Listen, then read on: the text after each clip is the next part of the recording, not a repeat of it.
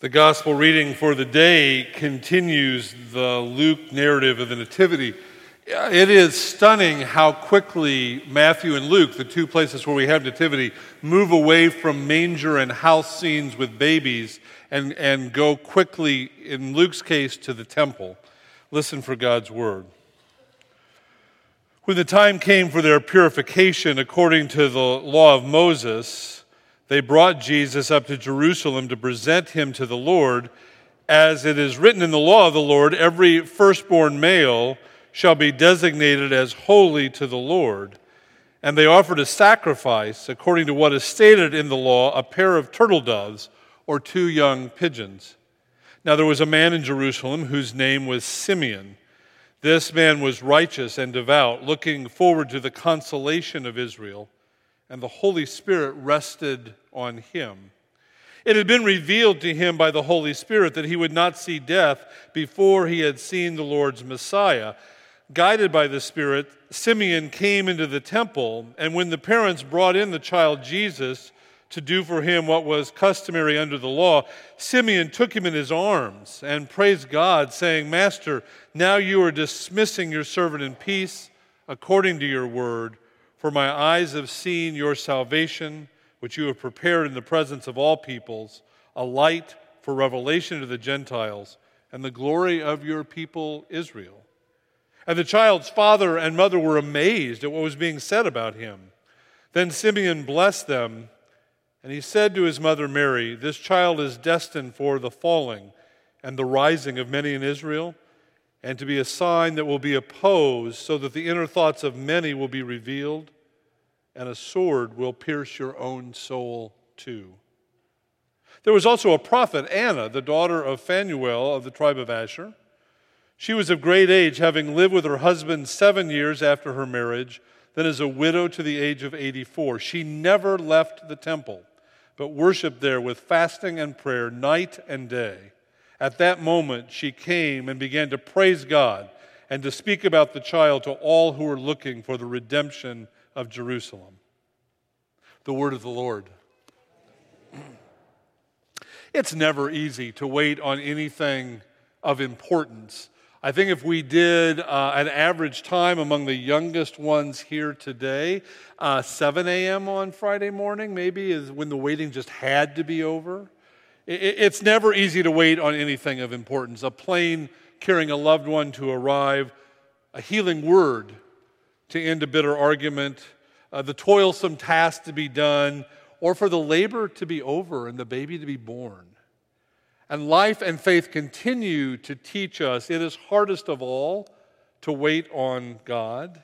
There's always a temptation to transform waiting for God into something else or something less. Simeon and Anna will tell you it is never easy to wait. Simeon and Anna were aging Jews who clung to their hope and waited.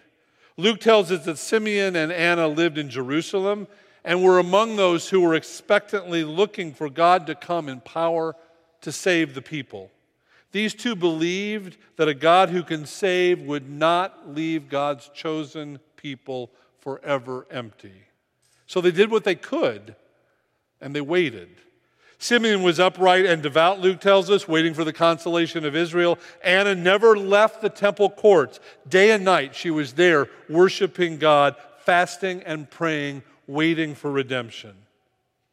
But it's never easy to wait on anything of importance, least of all, waiting for God.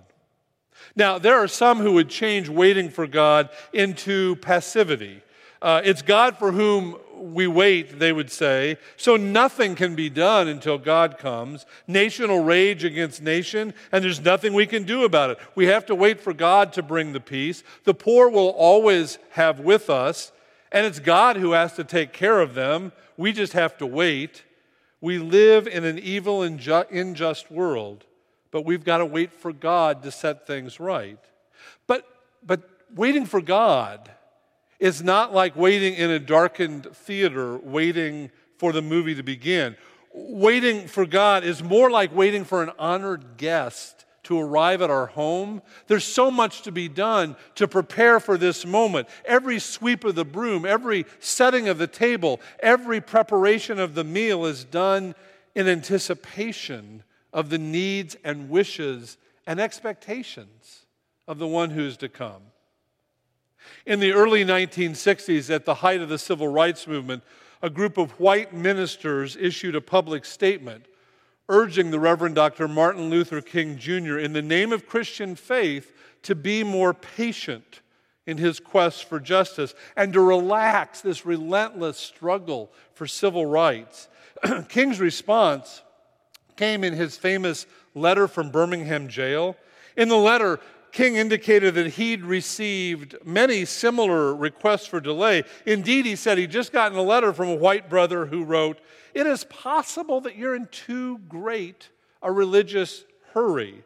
The teachings of Christ take time to come to earth. Dr. King replied that such an attitude stemmed from a tragic misunderstanding of time, the notion that time itself cures all ills. Time King argued, could be used for good or for evil. Human progress, he said, is not inevitable, but rather it comes through the tireless efforts of people willing to be co workers with God. And usually, without that hard work, time itself becomes the ally of the status quo. We must use time creatively, King said, in the knowledge that the time is always ripe to do right. King knew that complete justice had to await the coming of God. But as he proclaimed in the sermon the night before he was killed, I've been to the mountaintop and seen the promised land, he was persuaded with every fiber of his being that for Christians the time is always ripe to do right. Simeon and Anna were waiting for God to come. But they were far from passive in their waiting. Simeon was full of devotion and did what was just. Anna kept the lights burning in the temple night and day. They waited, but they did what they could while they waited. There are others who, weary of waiting for God, would turn to more immediate and tangible sources of action and hope. It was just before Christmas many years ago that David Storch, a music teacher, borrowed a score of Handel's Messiah from the Brooklyn Public Library. Through clerical error, however, that transaction was never recorded. There were several other requests for that score in the month of December, and the library staff, unaware that it had been checked out, spent hours searching in vain through the stacks for it. One day, on the day that Storch returned it, placing it on the circulation desk, he was astonished to hear the librarian spontaneously, joyfully, and loudly shout, The Messiah is here! The, the Messiah is back! the, the news account said that every head in the library turned in the direction of the desk, but then seeing nothing particularly unusual, it was back to business as usual. Look around for a moment at our world on this first Sunday of Christmas. Somebody cries, Peace, peace. There's not a lot of peace. Someone cries, Comfort, comfort. Comfort seems in short supply. Come, thou long expected Jesus was a hymn we sang in Advent. And heads turn in a curious moment of wondering. But then generally our world goes back to business as usual. And so, weary of waiting on God, who we think we have not seen, we lower our expectations and we fold our hands in prayer to more tangible gods to give us purpose. In short, tired of waiting for the one true God We've gotten very good at creating our own gods. But there is only one God who saves. Even in a time when we, we experience fear ruling the roost in many corners of our world, it is only the Savior born, the suffering servant, who can lift us up. So, as a follower of Jesus, the question really should never be why do we wait, but how do we wait for God? There are two kinds of waiting. One kind is because there's nothing else to do. The other kind is born out of a hope that is so alive in us, we cannot cease but be active. Anna and Simeon's waiting was not in a vacuum, devoid of activity. They worked, they worshiped, they prayed, they performed acts of justice. While they waited, they defied the darkness by serving God. And Luke tells us, of course, God did come. Who knows what those two old people were expecting, but certainly not this a fragile baby bundled into the temple by two young parents who were eager to obey the religious laws of purification, but were too poor to afford the sacrifice of a lamb, which is what more well to do families would offer at this moment, and brought with them instead the acceptable substitute, according to the law, a pair of birds a man, a woman, two birds, and a baby. This is the heralded and hoped for arrival of God. It's hard to wait for God, but it is the hardest part of waiting for God is to recognize how and when God comes to us. We pray for God to come and give us some sense of the way things used to be when everything seemed more stable. And God comes instead bringing a new and expectant mission. We, we pray for God to bring us inner peace, and we only get that coupled with new challenge.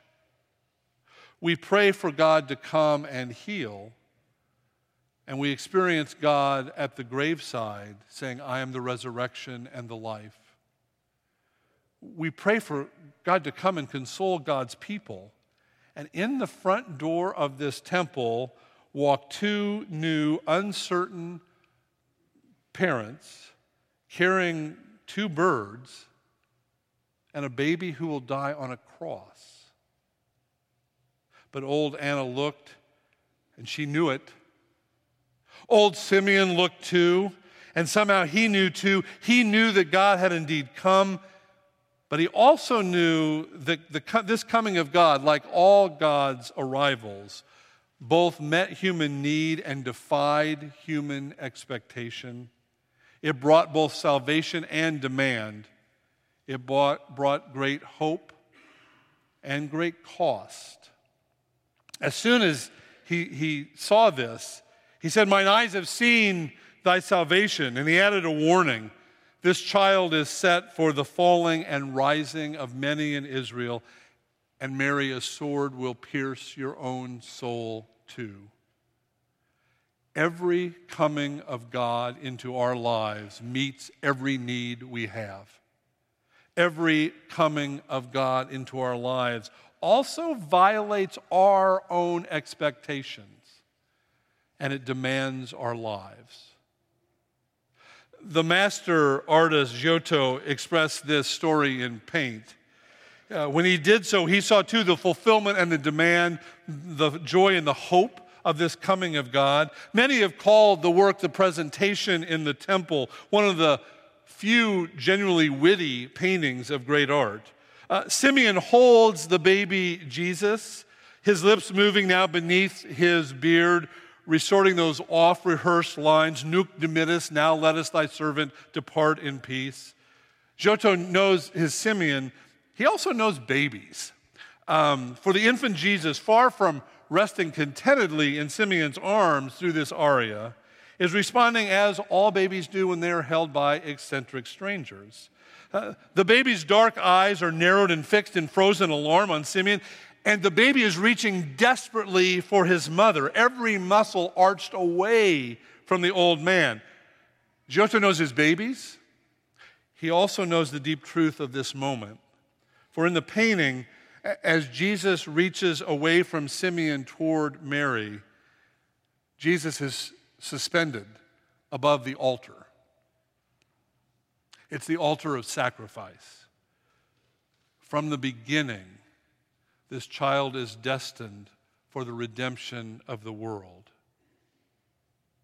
Redemption and sacrifice, hope and demand. It's always that way when God comes. This God has come, is come, violating our expectations, our reduced hopes for the world, even as God comes to meet our deepest needs forgiveness, grace, courage, expectation, call, claim, hope, faith, strength, comfort, birth, death, resurrection. God has come, God is born, God will come. Like Simeon and Anna, you, you came to the temple today. Who knows what to expect the Sunday after Christmas? And in walks a man, a woman, two birds, and a baby. Merry Christmas. And the question I think then for us is what are we waiting for?